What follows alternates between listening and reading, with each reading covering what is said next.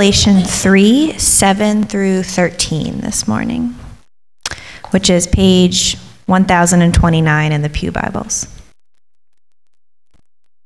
And to the angel of the church in Philadelphia, write the words of the Holy One, the true One, who has the key of David, who opens and no one will shut, who shuts and no one opens. I know your works. Behold, I have set before you an open door, which no one is able to shut. I know that you have but little power, and yet you have kept my word and have not denied my name. Behold, I will make those of the synagogue of Satan who say that they are Jews but are not, but lie, behold, I will make them come and bow down before your feet, and they will learn that I have loved you. Because you have kept my word about patient endurance, I will keep you from the hour of trial that is coming on the whole world to try those who dwell on the earth. I am coming soon. Hold fast what you have so that no one may seize your crown. The one who conquers, I will make him a pillar in the temple of my God. Never shall he go out of it. And I will write on him the name of my God and the name of the city of my God, the New Jerusalem, which comes down from my God out of heaven, and my own new name. He who has an ear, let him hear what the Spirit says to the churches. This is the word of the Lord. Thank you, Kate. Good morning. Just clearing John's rubbish from the uh, Good morning. Um, let me begin by telling you about Alistair. Alistair was a student I worked with back in the UK. He was part of our campus ministry. And one of the things that these students would do would they be, um, they'd uh, kind of run these events, put on these events designed to give people a chance to hear about Jesus. A whole week long series of events. And the way they'd advertise it uh, would be posters, videos, online, in print, but also by doing announcements at the front of their lecture theatres. Uh, loads of societies did this, and that's what Alistair did. Uh, he asked for permission beforehand, he did his spiel, but after he sat down, the professor then got up and told the entire room there that that was not the place to be advertising things about Christianity. And the whole room burst into applause. Imagine that. Uh, these would have been uh, undergraduate lecture theatres, three, four hundred students. Imagine how you'd have felt if you were Alistair. Imagine how you would have felt if you were one of the other Christian students there watching your buddy up front. Imagine how small you would feel. And yet, for a lot of us here, we don't have to imagine it.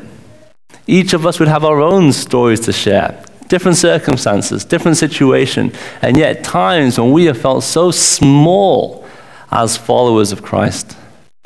I know that for some of us here, we come from unbelieving families. We're the only Christian in our family, and it can be really difficult to hold on to what Christ says in His Word when our whole family seems so antagonistic to Him. That we can feel so small at school when we're the only Christian in our class or as parents trying to counsel our kids through a school system that seems to be edging out the Christian voice. Perhaps the same at workplace. Or as we think of ourselves as a church in this society, we feel so small. Going back to Alistair, what would you say to him? What would you say to encourage him? What do you think Jesus would say to him? Well, as we turn to our passage this morning, that is precisely what we find Jesus' words of encouragement. See, Jesus says to all who follow him, You are mine, and I will bring you home. You are mine, and I will bring you home as Josh mentioned, we've, we've arrived at the time we've been waiting for the letter to the church in Philadelphia. Even I've been looking forward to this, even though I'm not from Philadelphia. See, kind of, we've been patiently working our way through this series, and we've eventually arrived here, even though we know it's a different Philadelphia. It somehow feels like it's, it's our letter, right? Even though it's a different place. thousands of years ago, thousands of miles away. A city that's now in modern day Turkey, uh, situated on what was a Roman Empire trade route, surrounded by fertile soils because of volcanic activity, uh, threatened by earthquakes, which often forced the residents out of the city uh, with its own cultural, religious, uh, political environment, a different place, a different city. And yet, also words to us. We've seen this all the way through, haven't we? Verse 13 He who has an ear, let him hear what the Spirit says to the churches. These words to the church in Philadelphia are words to us here this morning. Because these are words to all who follow Christ, to all who faithfully hold on to what he says in his word, to all who cling to him. Jesus says, You are mine, and I will bring you home. And so this morning, let's take each of those parts in turn. Let's start by seeing how Jesus says, You are mine. You see, this church in Philadelphia, their place in society, it was being sidelined. But Jesus assures them that their place in God's kingdom was utterly secure. Verse 7 And to the angel in the church in Philadelphia, write the words of the Holy One, the true One, who has the key of David, who opens and no one will shut, who shuts and no one opens. Jesus presents himself as the one with the key of David. And this image of a key, it might make you think back to what we saw in chapter 1, uh, verse 18 there. Uh, I died, and behold, I am alive forevermore, Jesus says, and I have the keys of death and Hades. Jesus is the one with power over life and death. And so when we see that in our verse, we think, wow, Jesus is the one with authority over life and death. But this reference, it actually points us even further back, back to a prophecy in the book of Isaiah. A prophecy about this man called Eliakim. He was to be the chief steward in God's kingdom, authority over access in God's kingdom. Uh, imagine him almost like a gatekeeper who has a say over who is in and who is out. And we get this promise. He says, I will place on his shoulder the key of the house of David. He shall open, and no one shall shut. And he shall shut, and no one shall open. And so, what Jesus does, he takes that description and he applies it to himself. Jesus is this one with authority over access into the kingdom. Except not just over Judah and Jerusalem, now, Jesus has this kind of authority over the whole world.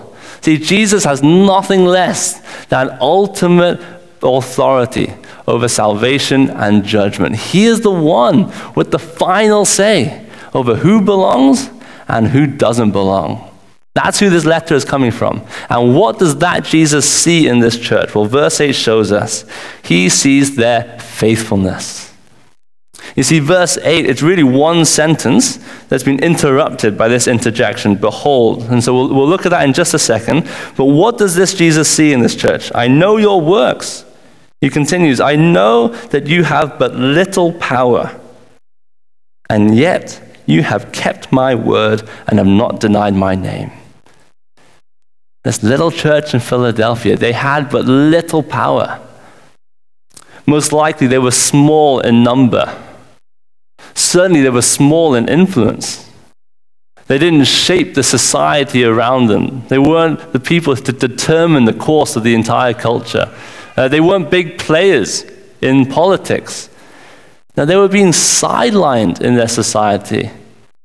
In fact, they were being persecuted because they were following Christ. Small, unimpressive. And yet, what does Jesus see? They were faithful. They kept hold of his word. They did not deny his name. They identified as those who belonged to Christ. We are his, they said. And that's what Jesus sees. Do you notice what it is that catches Jesus' eye here? It's not impressiveness, it's faithfulness. That's what catches his attention. That's what he is drawn to. Just think of what the world at large cares more about impressiveness or faithfulness. if we're honest, what do we care more about often? What are we drawn to? Impressiveness or faithfulness?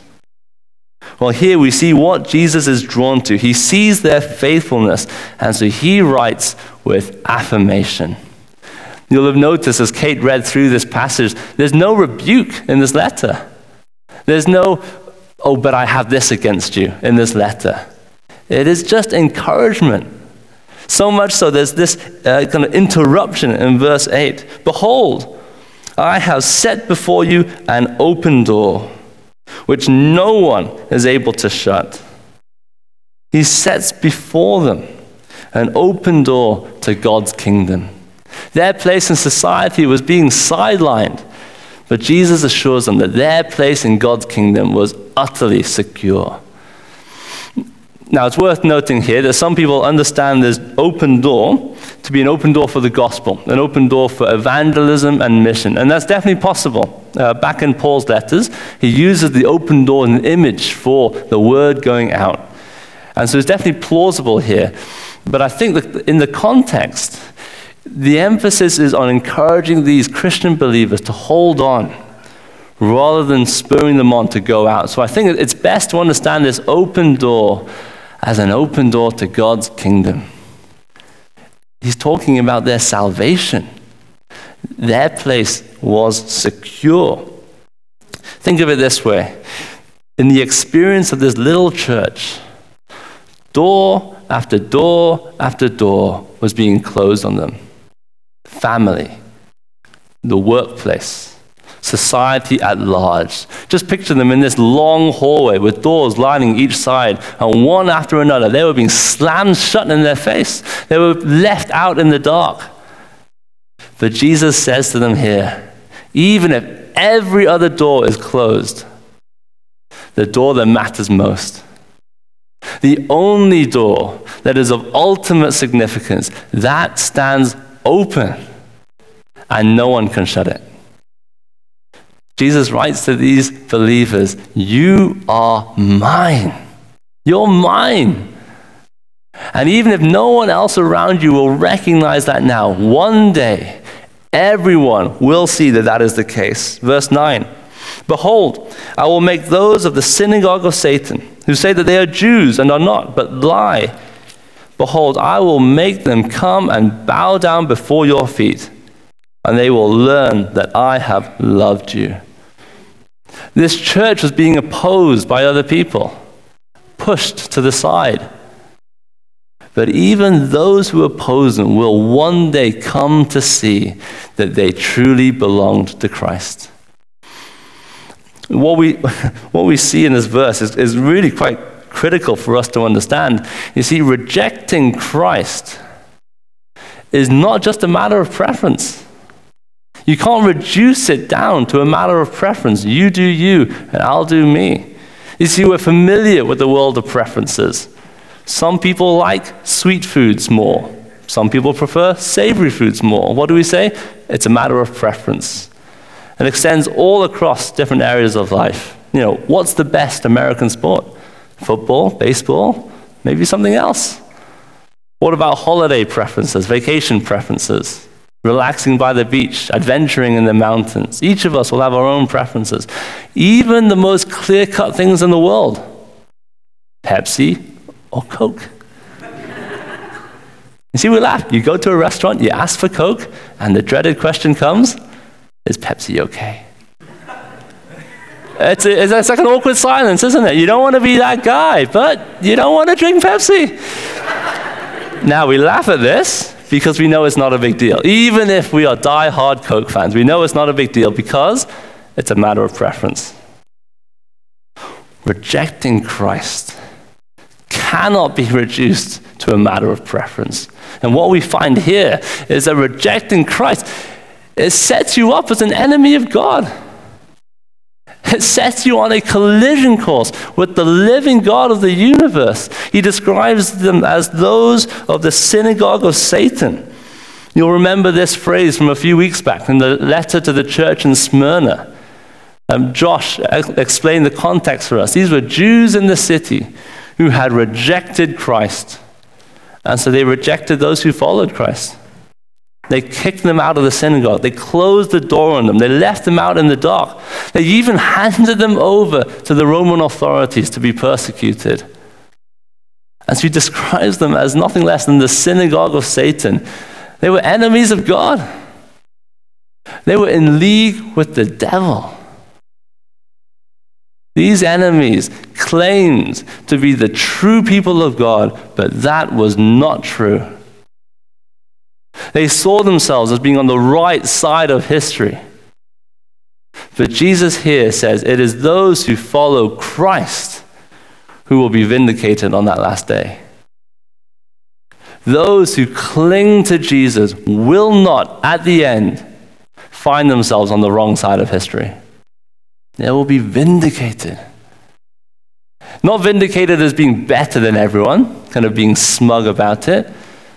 No, vindicated as belonging to Jesus. I love how tender these words are. Verse 8 at the end they will learn that I have loved you. It's not that they'll learn that you are better than everyone. It's not that they'll learn that you are right to be self righteous. No, they will learn that I have loved you. Jesus says, You are mine. One of my favorite movies all time is The Terminal, because I'm a big fan of Tom Hanks and I'm a big fan of airports. and in The Terminal, if you know, Tom Hanks plays a man stuck in an airport. So it's basically the perfect movie. You see, Tom Hanks, this character, he was on the way, he's flying to the States. But while he was in the air, his country descends into civil war.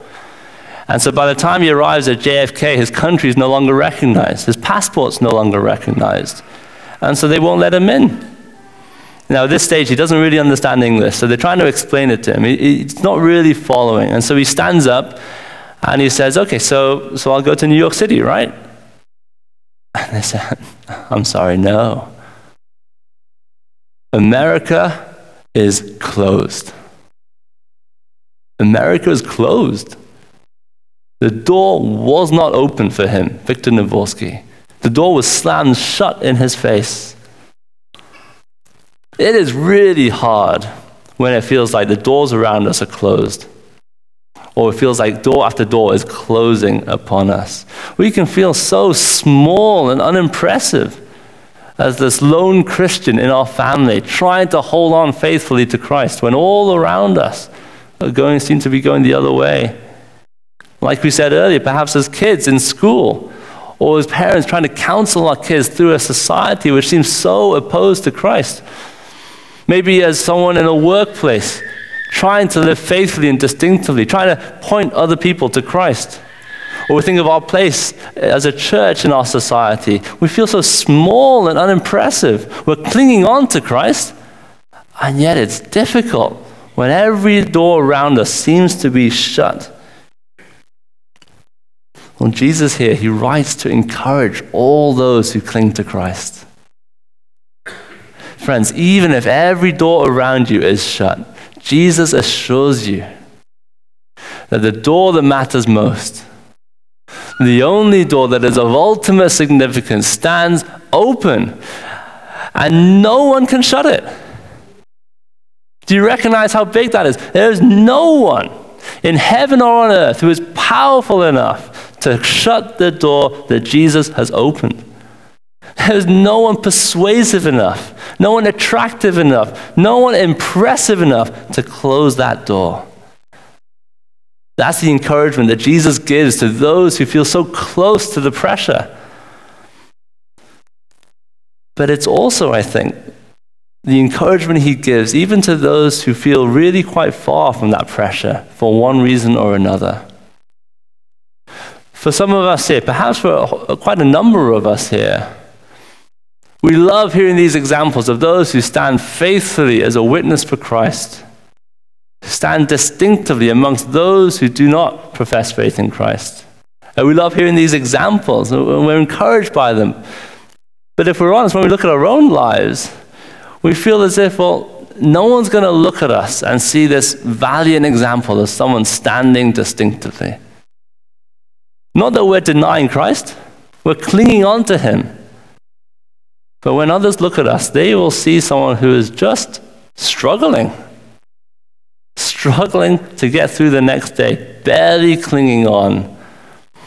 Uh, we can feel this particularly in certain seasons of life.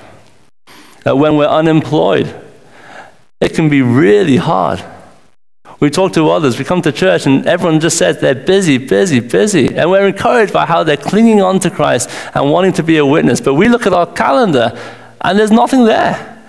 We feel like we are totally unwanted and unneeded. And we are doing everything we can to cling on to Christ's promises just to get through the next week. Or perhaps we're weighed down by an illness for a period of time, or a chronic illness. And instead of standing valiantly out there in the world, we feel like we're just stuck at home with not much to offer, not much to bring to the table. No, instead, we feel like we're just drawing others to ourselves and being a burden to them. And we are just clinging on with everything we have. Uh, we're not even thinking about the next week, just the next day is hard enough. Or for some who are parents of little children, uh, children who are too little even to be at school. So we can't even say that we're helping them navigate the public school system. No, we're just stuck at home. We're just in the basement doing yet another load of laundry. And we think to ourselves, does anyone even know that I'm here? We feel utterly overlooked, utterly forgotten, clinging on with everything we have to Christ's promises to us, what he says about who we are in him, just to find the strength to go back upstairs again. Jesus' words of encouragement here are not reserved for the impressive. They're not only for the impressive in the world's eyes, they're not also only reserved for those who look impressive in the church's eyes. We don't need to make our story sound better than it is because Jesus' words of encouragement are to all who follow him who faithfully hold to his word, who are clinging on to him for dear life. Friends, what Jesus says here, he says to the smallest and most unimpressive church that is holding on to him. What Jesus says here, he says to the weakest and the most feeble of believers who is desperately clinging on to what they have in Christ. And what is it that Jesus says? You are mine. You are mine. And then he says, I will bring you home. That's the promise he gives here. You are mine, and I will bring you home. Nothing will get in the way of that, not even trial and tribulation. Verse 10 Because you have kept my word about patient endurance, I will keep you from the hour of trial that is coming on the whole world to try those who dwell on the earth. Jesus gives yet more encouragement here. He sees their faithfulness. They have kept his word, and so he is going to keep them. That's what he promises. They have seen that Jesus' word is true, so he is going to be true to his word, faithful to his faithful followers. He's going to keep them from this hour of trial that is coming. Now, what does this refer to? What is in view? Well, it doesn't seem like this is one local, specific event only for this little church in Philadelphia that's around the corner. It seems much bigger, much more climactic. It's an hour of trial that is coming on the whole world, global in scale, cosmic in scale, even. Uh, he refers to it as the hour of trial, not just an hour, any old hour, the hour, referring to something specific. And throughout the whole of the book of Revelation, this phrase, the hour, refers to God's end time judgment on the whole world. And it makes sense because this is an hour of trial that is coming to try those who dwell on the earth. Again, in the book of Revelation, it's almost like a technical term. Those who dwell on the earth are those who have rejected Christ those who don't believe in Christ, those who have pushed him away and who keep him at arm's length. Now, the way one of my professors puts it, these who dwell on the earth, their citizenship is on earth rather than in heaven. And so I think what's in view is this coming end time judgment on a world that has rejected God There's judgment that will come to a climax when Jesus returns, and a judgment that we even see anticipations of now, preludes now, as we experience life with its trials and tribulations. And what Jesus is promising is to keep his people even through trial and tribulation. It's not the assurance that he'll uh, remove his people so they'll feel totally unscathed by the ups and downs of life. It's the promise that he will pres- uh, preserve them even through the most fierce trial and tribulation. Uh, the pattern, I think, is similar to what Jesus prays in John chapter 17. I do not ask that you take them out of the world, but that you keep them from the evil one. Or in John chapter 16, right at the end, I have said these things to you that in me you may have peace. In the world you will have tribulation. But take heart, I have overcome the world. Uh, the way one scholar summarizes it is like this The promise of preservation for believers doesn't mean that they will be absent from the earth when the great trial arrives. It means that they won't face judgment, that they will be spared from God's wrath. Now, I understand that as we try to get our heads around the end times and how the book of Revelation fits in, it may be all sorts of questions. And so, if you do have questions, you want to talk more, let me just say Josh is sitting here and John is sitting there. Justin is hiding at the back. They'd love to chat with you afterwards. But for us here right now, I think what is clear is this, and this is really quite crucial. When we see trial and tribulation, it does not mean that Jesus has changed his mind about his people. When we encounter trial and tribulation, it does not mean that Jesus has somehow given up on his people or that he is somehow losing his grip on those he has won for himself. Jesus promises to keep the, those who are his own even through trial and tribulation in the words of that great hymn, How Firm a Foundation. The soul that on Jesus hath leaned for repose, I will not, I will not desert to his foes.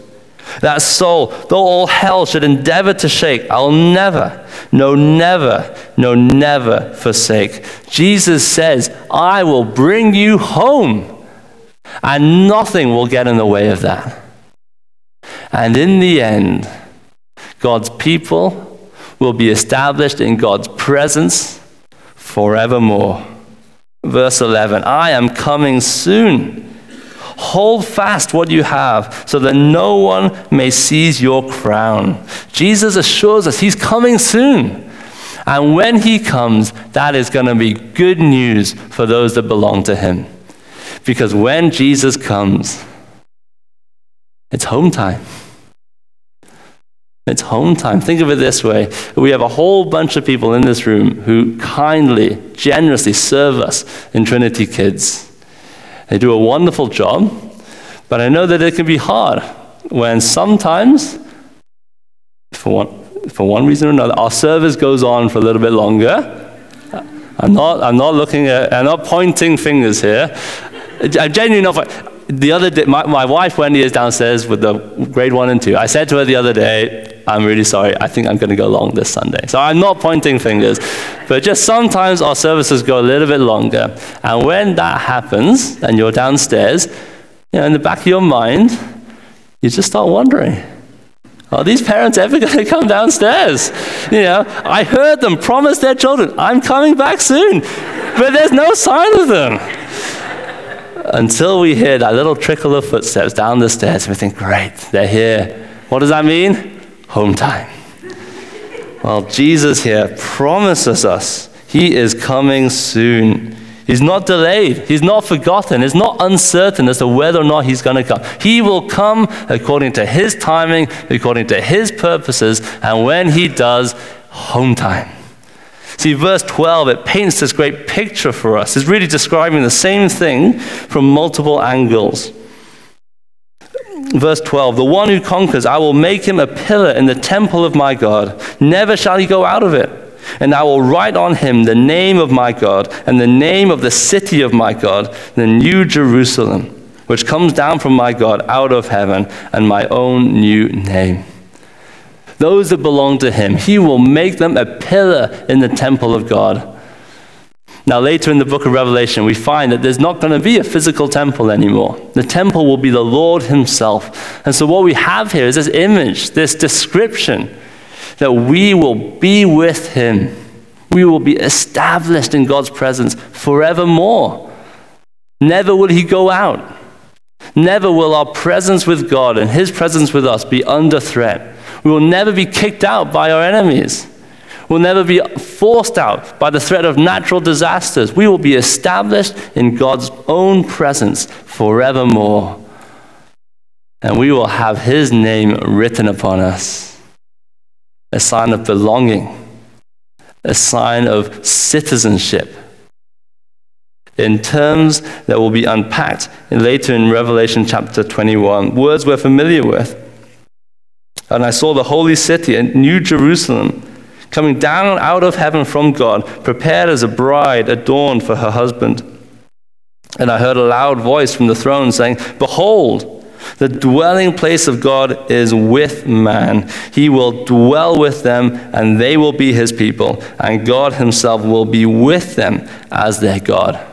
See, this is the context in which we find that there will no longer be death, no more mourning, nor crying, nor pain. Why? because we will be with God.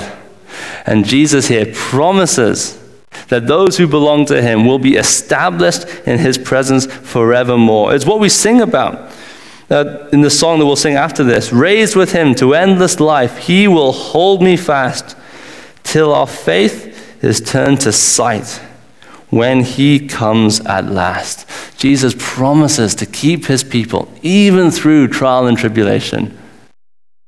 He promises to establish us in God's presence forevermore. I will bring you home, he says. I will bring you home. If we are trusting in Jesus Christ today, that is the hope that we can look forward to. That's the hope that we can cling to, because that is the hope that Jesus has won for us. You see, in his life and ministry, Jesus looked pretty small and pretty unimpressive in the world's eyes. And yet he was utterly faithful to God, kept his word without fail, every step of the way. Never denied knowing him, honored his name perfectly, obeyed his heavenly Father every step of the way. And where did that way lead? It led to his death. Instead of a victor's crown, he received a crown of thorns. He suffered scorn from all those who opposed him. His enemies kicked him out, out of the city, left out in the dark. And on the cross, he sat under the judgment of God, even though that's precisely what we had deserved. Left to our own devices, we would be enemies of God. The door would be closed to us. And yet, Jesus secured our place by taking our place on that cross. He died the death that we deserved, and then he rose again victorious. He was vindicated. He was vindicated for all to see. He was faithful in our place. He now sits at the right hand of the Father, and every knee will bow. It looked like he was on the wrong side of history. That he was, in fact, the one who orchestrated all of history according to his purposes. And he is coming soon. And that one says to all who trust in him, You are mine, and I will bring you home. And so, really, there's only one question left for us to ask Are you his? To all who belong to him, Jesus says, You really are mine. Whatever it looks like around you, you are mine and I will bring you home. So, friends, I have to ask you are you His? Remember what we saw earlier rejecting Christ cannot be reduced down to a matter of preference. Rejecting Christ stands you as an enemy of God, destined to destruction. The door is closed to all who reject Christ. And yet we see that Jesus has done everything to secure our place. Friends, if you right now are holding him at arm's length, will you turn away from that? Will you turn away from pushing him away and instead receive him by faith? Some of us here will call ourselves Christians. Uh, we've grown up in the church, perhaps. We're familiar with Christian things, and yet, if we're honest in our heart of hearts, we are pushing Christ away. It's not that we're struggle, just struggling to cling on to his promises. No, we've got no interest to cling on. We're pushing him away. We don't want to remain faithful to his word. Friends, if that is you here this morning, remember that Christ's promises here, they are reserved for those who cling to him. Not perfectly, but faithfully cling to him with everything that they have. Friends, will you turn back to Christ?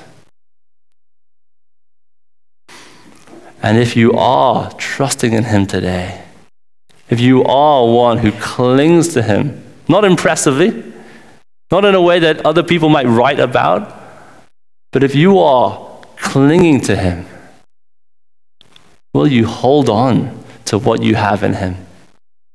An open door to God's kingdom, citizenship in heaven, the promise of belonging to the true people of God, the promise of preservation even through trial and tribulation, this future that is brighter than we can even describe. Friends, will you commit yourself to His Word? Saturating yourself with what we have in Christ. Will you sing songs that drill those truths deep into our bones, not just when we're together, but even through the week? Will you cast yourself upon your knees and pray that He would continue to empower us to cling to Him? Will you commit yourself afresh to church? the body that He's placed you in, that you might encourage and spur on others to hold on and to be encouraged by them to hold on yourself.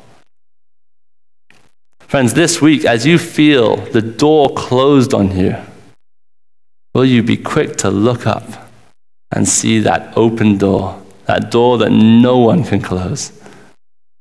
As you experience trial and tribulation this week, even today, Will you cling to Christ? Will you cling to the one who took your judgment for you, who promises to keep you till the end, and who has said he is coming soon?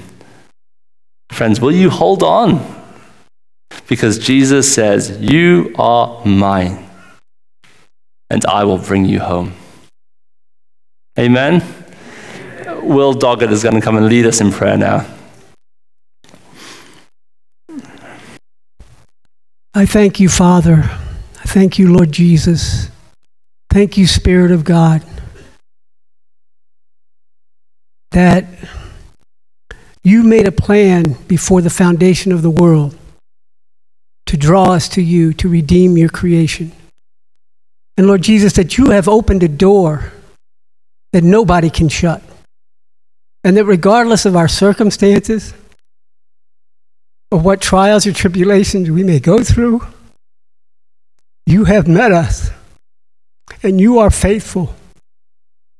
And I thank you, Lord, for your faithfulness. I pray, Lord, that in our hearts and in our minds, we would understand that our God is faithful, that the steadfast love of the Lord endures forever.